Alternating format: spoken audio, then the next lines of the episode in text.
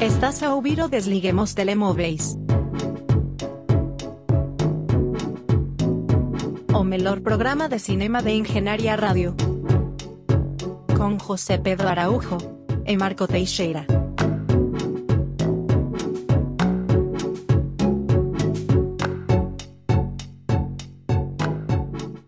Sejam bem-vindos ao Desliguem Telemóveis na Engenharia Rádio e depois de muitas semanas de ausência de gravação, voltamos em força para vencer a Covid e a época de exames, levando-vos a vocês, caros ouvintes, o melhor cinema ou o pior comentário sobre cinema. Eu sou o Marco Teixeira, tenho ao meu lado José Pedro Araújo. Olá, finalmente reunidos. É verdade, nesta época que para nós é duplamente complicada, não só porque temos que conviver com o bicho, mas também porque temos que conviver com, com as dores que nos dá a estudar. É verdade. Venha, qual deles seja o pior, venha o diabo escolha. Muito bem. Ainda assim, conseguimos ver algumas coisinhas, uh, mais tu do que eu. Uh, portanto, vamos, assim, sem grandes demoras, começar a falar do que interessa, que é cinema.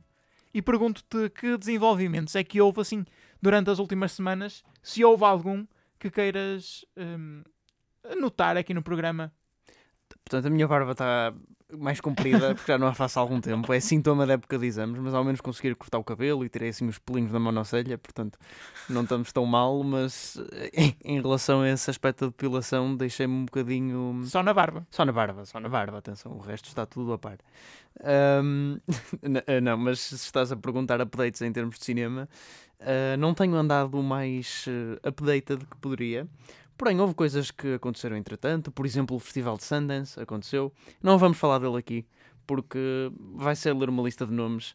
A gente não, não, não conhecemos nada. A gente não conhece ninguém até efetivamente eles chegarem um ano mais tarde e um deles conseguir uma nomeação para o Oscar de melhor filme, não é? Que é o que acontece. Um, portanto, vamos deixá-los estar e dar-lhe o seu tempo para maturarem como um bom vinho que é o que acontece nos filmes de Sundance, porque ao contrário de Cannes, é, é, precisamente o contrário de Cannes. Se os filmes, os filmes de Sundance são vinho, os filmes de Cannes são leite, normalmente. Porque. no, no sentido Normalmente que... sou eu que trago as metáforas culinárias aqui ao programa. no sentido em que há muitas formas onde esta metáforas não funcionam, mas no sentido em que um, os, os de quando. Quando bebes uma caneca de leite, aplaudes de pé durante meia hora. não, um, os de Sundance, pronto, com o tempo vão ficando melhores e os de Cannes normalmente são não é que esta primeira parte tenha alguma coisa a ver com leite, mas são grandes nomes que te chamam e tipo tu conheces, mas depois rapidamente se estragam. Pronto, esta é a parte que tem a ver com leite, ok? É isso. Uh, porque é um bocado um, um, festival que se faz mais à base de nomes e acabam por trazer muitos filmes maus. Bem, avançando. Avançando. Porque nota-se que já não gravamos há duas semanas.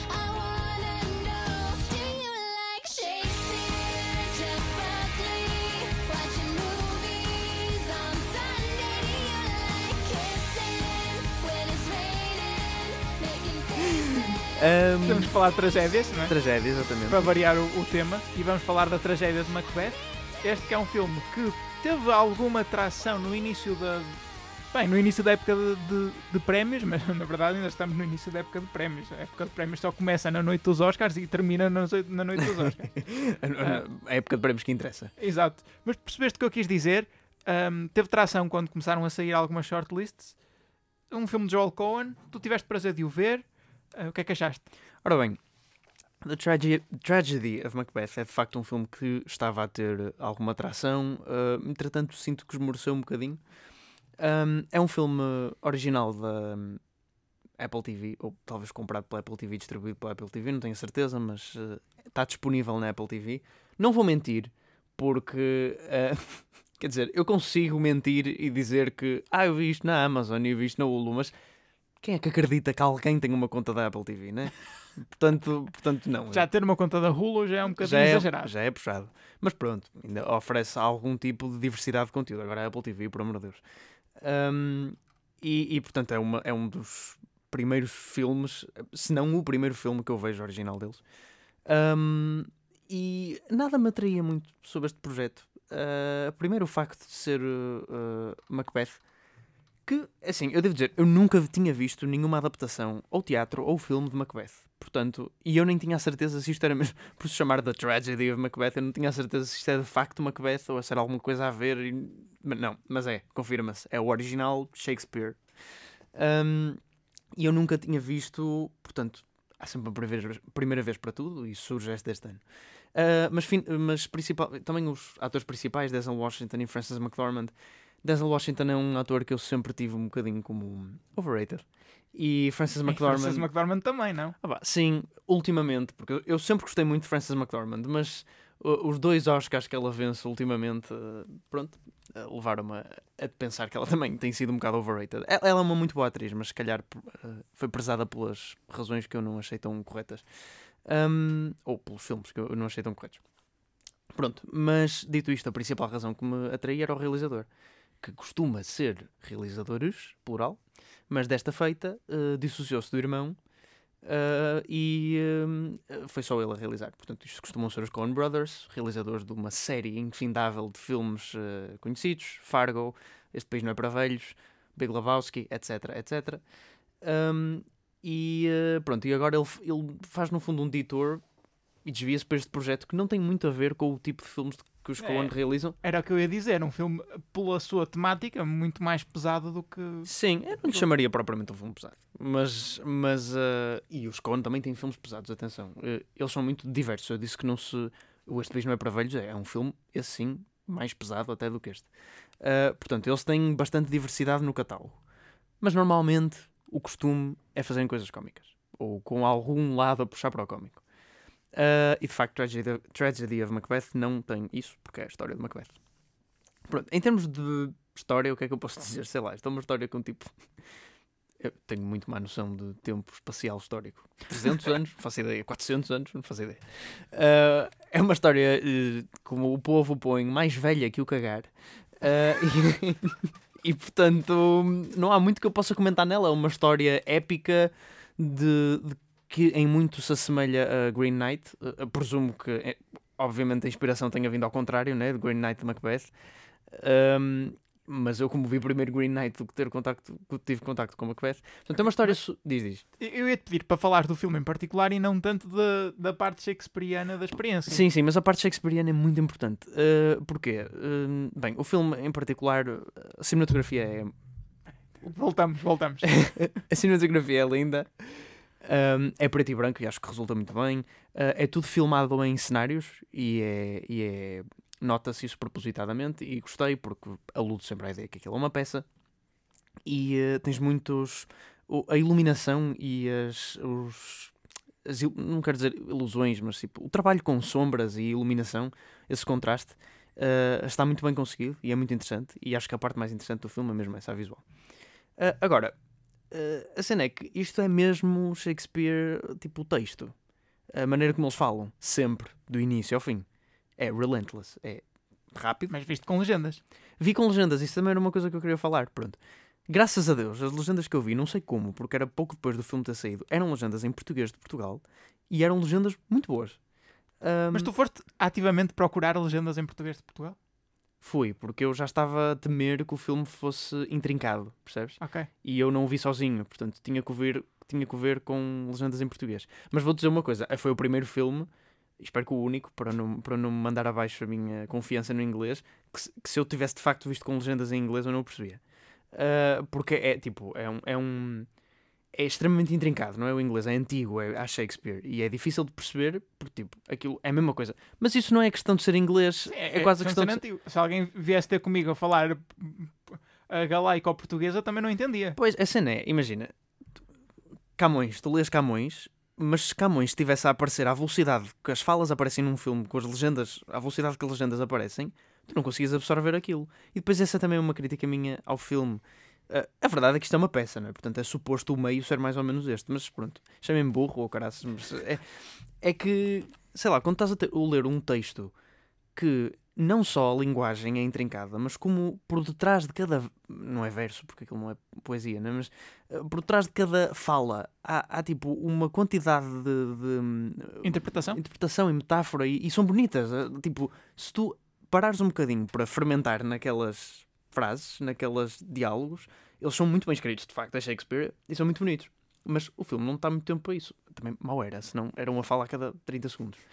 Mas eh, acho que há a virtuosidade do texto que se perde. Eh, pronto, como eu digo, a verdade Se é que. queres Isto... a virtuosidade do texto, lês o texto. Claro, eu sei. E a verdade é que isto é uma peça, né? Se eu tivesse a dizer, ah, isto é um livro que foi passado a filme, não, isto é uma peça, isto é suposto ser apresentado neste meio. Mas não sei, é parece-me um bocadinho estranho, porque eu sinto que uh, de vez em quando eu conseguia absorver um bocadinho melhor o que é que uma fala queria dizer e dizer, olha, ok, isto é bonito, está escrito de uma forma bonita. Um, e de vez em quando passava-me ao lado, porque tipo, estava a tentar acompanhar e também é importante tipo, situaste na história. Pronto. Dito isto, eu gostei do filme. Uh, acho, que, acho que todo o filme tem um bocado o ar de um projeto artístico, mais do que propriamente um filme. Tipo, este, este realizador, estes atores reuniram-se para fazer uma Macbeth pela vigésima e tal vez no, no cinema, portanto, não é como se fosse uma coisa muito necessária. Um, e pronto, e saiu um resultado com uma abordagem um bocadinho diferente por causa do preto e branco, por causa da cinematografia, uh, por causa da cena de ser um bocado minimalista com os cenários. Há uma depiction de, das três bruxas que aparecem ao Macbeth, um, que, é, que é muito bem feita. Uh, pronto, gostei muito desse elemento sobrenatural do filme. Uh, e lá está, e, e, ganha muito pelo texto, que também é um bocado a fraqueza, porque eu sinto que não estou a tirar tanto do filme quanto devia, ou quanto o, o texto oferece. Uh, mas sim. Mas custa-me isto ser posto em alguma lista de melhores do ano. Tipo, é um bom filme, sem dúvida uh, ou, ou melhores dos filmes dos irmãos Coen, mas parece-me mais isso, parece-me tipo uma. sei lá, o, o, equivalente a um jogo de futebol ao domingo para, para atores e, bem, tirando as pessoas envolvidas na cinematografia e nos cenários etc. Um, é uma cena que, pronto, é um passion project para qualquer ator fazer uma Macbeth e talvez para qualquer realizador também fazê-lo, mas parece-me uma coisa assim um bocado tipo, oh meu Deus, arranjei alguma coisa mais original. Aquilo que eu estou a entender é que a reação um, que uma pessoa pode ter a ver este filme é ha, giro e segues com a tua vida. Um bocadinho, um bocadinho. E reparem, foi a primeira vez que eu vi Macbeth, portanto, eu se calhar estou a subestimar o filme. Porque okay. foi a primeira vez que eu estive em contacto com esta história, até. Mas não acredito que esteja a subestimar, porque também estou a fazer aqui um trabalho do undermine ao, ao dizer-me a mim próprio que, tipo, ok, isto é uma coisa que já foi feita a 500 mil vezes. Pronto, é a minha opinião sobre The Tragedy of Macbeth. Para resumir, uh, se tivesse que aproximar isto mais de um bom vinho ou de leite, escolherias. Ah, o vinho, vá, não, não, não acho que vai envelhecer mal também, não é, não é por aí. Uh, até porque se tivesse que envelhecer mal, já tinha. Já, já era pesado.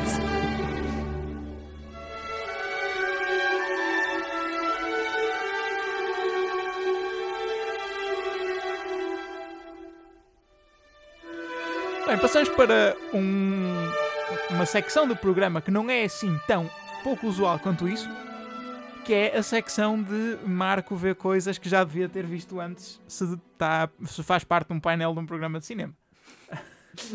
e o filme eleito desta semana é, na verdade, o início de uma saga que se provavelmente estenderá nas próximas semanas, que é Senhor dos Anéis.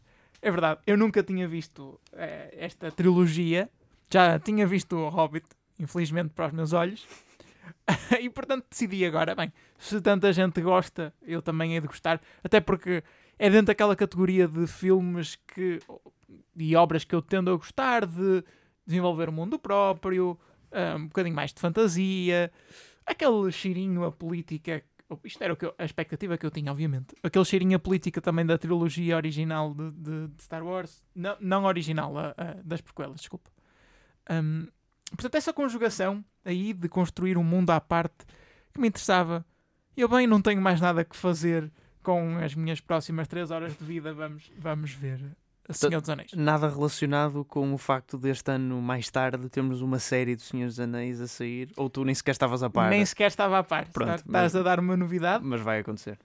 E não, obviamente que não o vi todo de uma vez, até porque estou a ver as versões mais longas.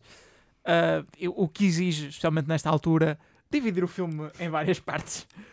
E, e, com este filme não foi exceção. Mas devo-te dizer que fiquei um pouco desiludido com uh, a Irmandade do Anel. E é por aqui que começamos, obviamente. Não vou começar pelo filme do meio nem pelo, pelo último. Um, fiquei um bocado desiludido. Estava à espera de algo um pouco mais complexo e fui surpreendido com uma história extremamente simples, um, onde a mesma forma de contar a história parece feita para crianças.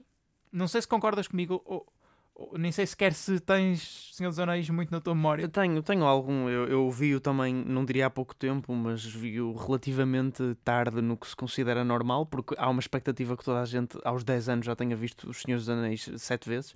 E sinceramente, é o espaço temporal onde diria que faz sentido ver Senhor dos Anéis, tendo visto o primeiro filme. Hum, Sim, mais ou menos. Diria talvez um bocadinho mais tarde. Mas, mas sim, eu, eu acho definitivamente que são. Ah, eu gosto dos filmes, acho que são bons filmes, mas acho que são filmes de família, um bocado. Ah, no sentido em que não são propriamente. Não, não, é, não é Dune, né? Não- não- Sim. Se, se quiseres pegar por aí, por exemplo. Ah, Falta profundidade. É, é- é o que eu acho. eu- eu- sim, eu, eu compreendo o que tu dizes, mas eu, eu, eu- repara, eu não tinha essa expectativa. Rela- porque eu presumi, pelo tipo de pessoas que eu sabia que gostava muito dos Senhores dos Anéis e pela faixa etária com que essas pessoas viram os Senhores dos Anéis um, e pelo facto de ser tão universally pleasing, ter ganho montes de Oscars e de toda a gente gostar, tipo, não, não conhece ninguém que não goste de Senhor dos Anéis. Eh, Eu pensei que não podiam ser uns filmes muito tipo, tinham que ser uns filmes onde a a parte mais importante e eh, estava relacionada com as personagens e as ligações entre os personagens, ahm, mais do que propriamente grandes set pieces que tem, como é óbvio, mais propriamente do que hum, jogos políticos, se quiseres, ou, ou coisas mais c- cerebral. eh, Sim, se me estou a fazer entender. Tu Portanto, tocaste eu- aí em... Eu presumi, eu presumi que seriam coisas mais desse género. Fui co- com a expectativa de um filme mais de família e fantasia. Ahm, e tive o que filmes, eh, com montes de filmes que eu vi quando era pequenino e me fizeram não gostar deste tipo de filmes, tipo, sei lá, cenas tipo a Teravítia e o caraças, e, e as Crónicas de Nárnia e a Bússola Dourada e filmes que eu nunca gostei de ver. Crónicas de Spiderwick. Exato. Ahm, e, eh, Artúrias Minimeus. Exato, Arturo Meus, exatamente. Todo este leque de filmes que eu não gostava e não gostava desse tipo de filmes porque estava farto de os ver e eram sempre a mesma coisa. E Senhor dos Anéis é de facto, sem reinventar a fórmula, não é? Consegue fazer isso bem. E, foi- e eu gostei disso nesses filmes. Agora, não, não sou nada revolucionário, também não acho. A não ser em termos talvez de escala. e- Sim, Até, sim, até, à sim, ponto, mas até, isso, ao- mas até a isso- data. É isso que eu ia dizer. Isso é algo que não se aguenta depois com a passagem do tempo. Bem, eu acho que tocaste aí em pontos interessantes, uh, sobretudo na, na parte das personagens. De facto, é onde o filme ganha e onde esta história ganha. Tens uma série de personagens que são suficientemente diversas uh, entre si para serem sempre novas sempre que aparecem no ecrã, porque estás sempre a tra- fazer transições entre personagens com personalidades muito diferentes. E para além disso, o filme consegue contar a história de uma maneira em que as relações entre as personagens se dá de forma natural, mesmo que a introdução das personagens na história possa parecer um bocado forçada, e eu acho que é. Mas a relação entre elas acontece de uma forma natural um, e, e é o que dá vida, a pouca vida que o filme tem, é isso que dá. Um, e depois é, é o que eu digo, falta profundidade. Um, parece que as coisas nunca, nunca. É isso, o filme tem medo de ser complexo e isso faz-me alguma impressão. Uh, sempre que as coisas começam a, a descambar para algo que pode ter mais consequências, uh, começa logo uma musiquinha por trás de e, e duas personagens a falar sobre o amor e a paz e como temos que fazer o bem. E cansa, cansa um bocado. Para um filme com 3 horas, eu, ele tem que justificar as 3 horas. Não pode ser 3 horas de chachada. Que eu acho que é o que estes filmes começam a entrar.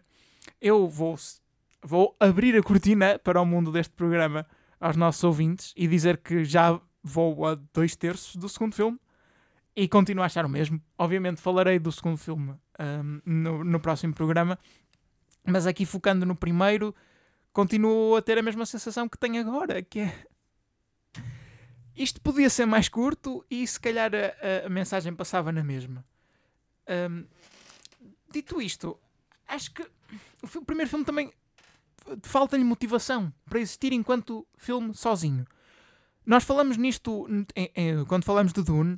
Se estamos a fazer uma primeira parte, ok, a história não tem que ficar concluída, mas pelo menos quando sais do primeiro filme, tens que ficar minimamente satisfeito com aquele filme em particular. Só, sozinho, né? numa, numa bolha, aquele filme tem que fazer sentido. E eu não acho que este primeiro filme faça sentido.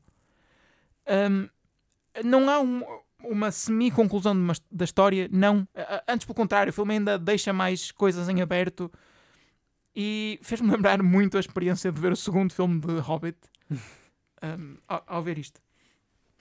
Eu estou aqui a dançar à volta de spoilers e só agora é que eu percebi que eu não preciso dançar à volta de spoilers. Não, não precisa. Estes filmes têm uma- 20 anos. A, a morte de Gandalf, que é vendida neste filme como uma coisa terrível e com imensas consequências, só para no início do segundo filme ele ser trazido de volta, que é algo extremamente previsível. Um, os conflitos amorosos entre. pá, eu não sei o nome das personagens de cor, desculpa. Pois, esse é um problema. esse é um problema que eu também tive a ver o filme. Ah, acho que O- queres ir para o- cima, ah, para uh, baixo, para baixo, para baixo. aí- Onde- não, não, para cima, onde, onde tens cima. caras de pessoas. Isso, exatamente. É isto, calma, que isto ainda vai demorar. O. o o, aquele que é cavaleiro, que é velho, mas parece novo e não aparece no top Aragorn. podcast. O Aragorn. O Aragorn, isso, isso. E a outra, a, a que é elfo. A, filha, a filha do, do, do, do. Agent Smith, sim. Do Agent Smith, não. Sim, sim, ela não, ela no filme é filha do Agent Smith. Ah, pois é. Mas ela é filha do, Do- vocalista do- dos do Aerosmith.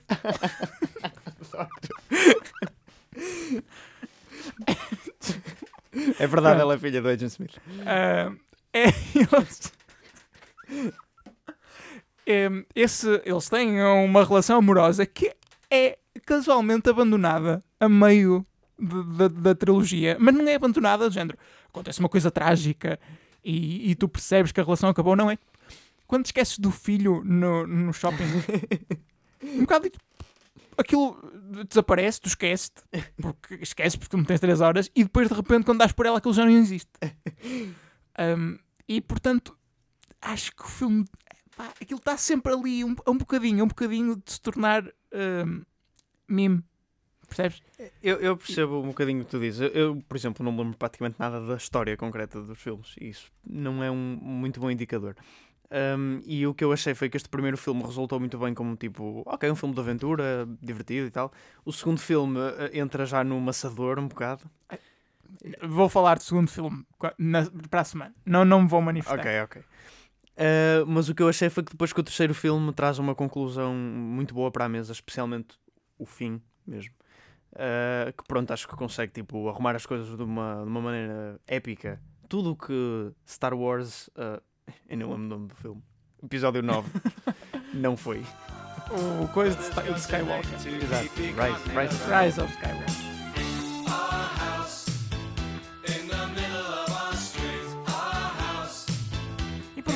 Temos A Casa, uma série animada da Netflix que tu viste, que na verdade não é bem uma série porque é um filme, mas é uma série. Ah, Isto foi vendido como sendo uma minissérie de 3 episódios, com meia hora cada um. Portanto, eu disse, perfeita coisa para ver em época de exames. Dá para passar como um filme. Porque os três chamados dão uma hora e meia de um filme de animação espetáculo. Tanto é que ta- tanto eles pensaram assim que a série é um filme na Netflix. Não há outra maneira de a ver sem ser seguida. Portanto, não sei porque é que comercializaram isto como série. Isto é um filme. De uma hora e meia, episódico. Uma antologia de três episódios diferentes. Episódios no sentido de eh, acontecimentos, não de, de facto episódios de uma série. Será que isto vai dar origem a uma, uma nova onda da Netflix de juntar todas as séries num, num episódio inteiro? Duvido seriamente, não seria muito esperto eh, para as pessoas andarem só a pausar. Quer dizer, por acaso não era mal pensado. Porque eu, eu tive que me esforçar ativamente, porque eu chegava ao fim do primeiro episódio e eu tinha que me esforçar ativamente para pôr pausa na Netflix e para sair. E depois a Netflix tem a coisa boa que é quando tu voltas à- ao filme, ele está onde tu puseste pausa. Eh, Independentemente de quanto tempo passa, entretanto. Portanto, era uma porque eu tive que me esforçar bastante para pôr pausa e para sair. Portanto, se as pessoas já fazem binge watching, seria uma forma ainda mais. Bem, enfim, para outros, outros 500. The House é uma série de animação, ou filme, como quiserem, que conta três episódios separados, os mesmos, os três na mesma casa, ah, sendo que o primeiro é no passado e é sobre a formação da casa, o segundo é no presente e é na casa, e o terceiro é no futuro e continua a ser na casa. Ahm, e, e sendo que tem a particularidade interessante e nunca explicada do primeiro episódio ser com ah, humanos e o segundo e terceiro episódio com animais, mas comportando-se como humanos. Não sei, não interessa, é giro. Ahm, e pronto, primeiro apontamento fica para a animação, que é stop motion, e é fantástica. É, é, hum, eu nem sei descrever. eu, eu já estive à procura de uma palavra para o tipo de animação há muito tempo, mas estás a ver quando. Estás a ver uma. Como é que eu ia te explicar isto? Imagina um velcro, ok? Eu sei o que tu queres dizer, eu estava a pensar exatamente a mesma coisa. Isso parece tecido, É, mas não é. Exato, não, mas é mais ou menos. Imagina um velcro e tipo um, daqueles das sapatilhas, Sim. das sapatilhas que usavas quando tinhas 3 anos, que eram de velcro, e o velcro metes em cima de uma carpete e depois descolas. E tens tipo aqueles, aqueles pelinhos que ficam, pronto, é isso. A animação tem todo esse. é- é- nem, é, nem é transparecer esse sentimento, é visualmente parece isso, porque tens tipo pelinhos a sair das coisas. Ahm, e parece ter feito de. É isso, parece feito de tecido, mas não é tecido. É, é, é isso. uh, cotão ou uh, pele agarrada a velcro, eu não sei explicar. A mim parece-me aquela matéria de que são feitas as coisas nos teus sonhos. Quando, quando sonhas. É possível, é possível.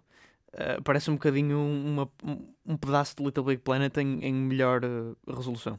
Para quem não conhece, recomendo o jogo da PlayStation uh, de alta qualidade. Bem, portanto, o primeiro aval positivo vai para hum, a animação que gostei muito, achei muito interessante. Uh, em termos da história em si, e pronto, e, do filme, uh, os episódios são bastante isolados uh, entre si. Tu podes ver um episódio uh, isolado e perceber na mesma, se bem que, na minha opinião, uh, especialmente o último ganha bastante com os dois anteriores. Não é que tenham nenhum tipo de continuidade, mas tematicamente faz algum sentido. Um, e assim, o primeiro episódio achei relativamente normal. Trata de uma família que é pobre e vem um arquiteto misterioso para lhes construir uma casa, que é esta casa. É muito grande e depois a casa afinal é sinistra. Uh, pronto, é uma- um conceito assim um bocadinho já visto e, e os pais começam a ficar meio malucos e, o, e a miúda é que tenta salvar o dia, uh, mas começa a ver os pais a transformar-se, sei lá, é Coraline, é um bocado Coraline, é muito reminiscente disso e pior. Portanto, não achei e não me motivou muito a ver os seguintes episódios. Porém, o episódio 2 e o episódio 3, especialmente o episódio 2, são muito interessantes. Uh, especialmente o episódio 2, que trata de um rato. Nesta mesma casa, que a remodelou completamente. Portanto, é o projeto dele. E está a dever imenso dinheiro ao banco por causa disso. Um, e estamos no dia anterior ah, ao dia de casa aberta, onde ele vai mostrar uma série de pessoas e tentar arranjar compradores. E no dia anterior ele tem uma infestação de um- uma bicharada qualquer. Ah, e depois há uma série de problemas que acontecem até, até chegar o momento de casa aberta e mesmo depois. Um, não é uma comédia, porém. Eu estou a apresentar isto desta forma. Há de facto alguns elementos cómicos, mas ah, especialmente esta história é bastante deprimente. Um, e acho que o tipo de animação que aqui é emprega e a decadência que eles metem a- em certos aspectos da casa é interessante. E depois o terceiro episódio é sobre uh, gatos. E é uma gata que é a senhoria da casa e está a arrendar a casa a dois inquilinos. Desculpa, isto foi. Este filme foi realizado pelo Imó Virtual ou assim. não, não, não foi. Há muitos. É, eu, eu não, eu não fazer estava à casas, espera. de- remodelar casas. Não, mas- não estava à espera de um querido mudei a casa em versão animação. É verdade, há muitos aspectos desse género. E é, e é a senhoria que tem a casa, a casa está um bocado a cair de podre e ela tem ideias de remodelar, assim, tudo mais uma vez. Hum, isto tudo quando estamos no futuro e há uma espécie de inundação. ah, não sei se tem algum. O Arca de Noé. Não, é, sim, mais ou menos, não sei. há- há- não é um grande dilúvio, a água está. Os níveis da água estão a subir e a casa está a ficar submersa. Provavelmente algum tipo de alusão a aquecimento global. Hum, e, eh, e pronto, e ela está lá nessa situação com os dois inquilinos que, que não lhe pagam. Hum, pronto, e, eh, o que eu achei interessante sobre esta série, mais do que a, animação, que é um bocadinho diferente, é um stop motion muito bem executado, mais do que o facto de, pronto, não é que isto seja novo, mas o facto de ser animação emprego para falar de assuntos sérios, e não é uma comédia, não é para crianças, ah, e, e ao mesmo tempo não é tipo animação obscena, não é? Não é, não é a veia. ahm, Bojack Horseman. Exato, não é, pronto, obsceno é, é redutor, mas não é, não é tão vulgar e pronto, é uma cena mais estranha, mas adulta ao mesmo tempo.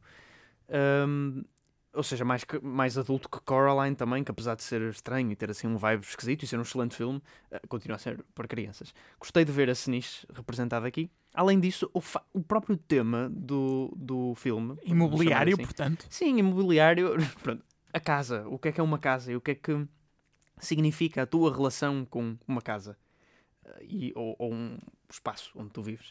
Uh, achei, achei interessante a maneira como exploram isso, a maneira o que é que significa teres uma casa em obras, o que é que significa estar numa casa que não sentes que é tua, uh, qual é o, o empenho que tu metes numa casa e o quão isso pode ser perdido.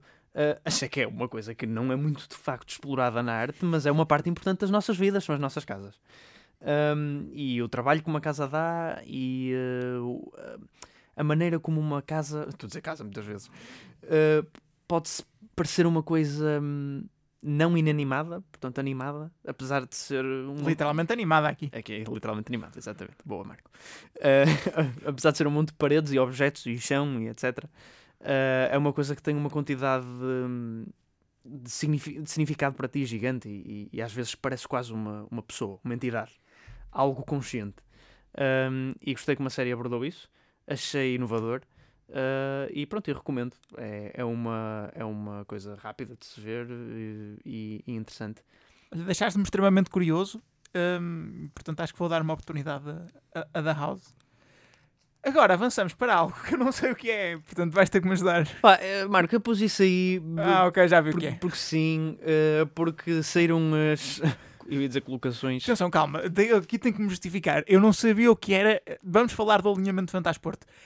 Eu não sabia o que era porque o, o José abriu isto no computador e eu ainda não tinha olhado para o que é que ele tinha aberto. Um, o Marco estava na fila de espera da, da, da fotografia. Não é isso. Uh, e portanto eu não sabia do que é que íamos falar, mas eu sei o que é o Fantasporto também. Pronto, é assim, eu não tenho muito a dizer, porque se eu falei sobre Sundance como sendo algo que eu uh, olhamos para a lista e não fazemos bem ideia do que ali está, uh, Fantasporto é isso vezes 500. Mas por acaso, por acaso, por acaso, por acaso há um nome que eu conheço. Qual? Uh, Takashi Miike, uh, um realizador japonês que vem aí logo, acho que em primeiro lugar na, na seleção. Uh, vai apresentar um filme no Fantasporto. Portanto, eu fiquei embasbacado quando percebi que havia um realizador que eu de facto conhecia no Fantasporto. Depois fui ver. Mas depois também me lembrei de uma coisa: Takashi Miike, ele realiza para aí tipo 3 filmes por ano. Portanto, muitos filmes de Takashi Miike não são minimamente conhecidos. E eu fui ver o que é que era, e pelos vistos é o filme final de uma trilogia, tipo um gajo de Yakuza que se fica polícia, ou vice-versa, já não sei. Uh, e portanto não parece a linha principal. Takashi Miike, só para uma breve introdução, é um realizador que é, tem um ou outro filme bastante conhecido e é conhecido por ser extremamente perturbador e fazer coisas. Tipo, ele é o realizador de Audition, um filme que eu já vi, de facto tem coisas bastante perturbadoras. E outro filme que também está na minha watchlist, que é o Ishida Killer, uh, que são dois filmes japoneses conhecidos pelo seu uso de situações de gore e. Um, sei lá, coisas com eh, fezes e vómito e esperma nojentas, pronto. Mas, mas pelo que me pareceu, ele ao fazer tantos filmes, uh, também tem outro tipo de veia de filmes e este que ele vai levar ao Fantasporto não é esse tipo, que ele é mais conhecido e portanto perdi um bocadinho de curiosidade automaticamente.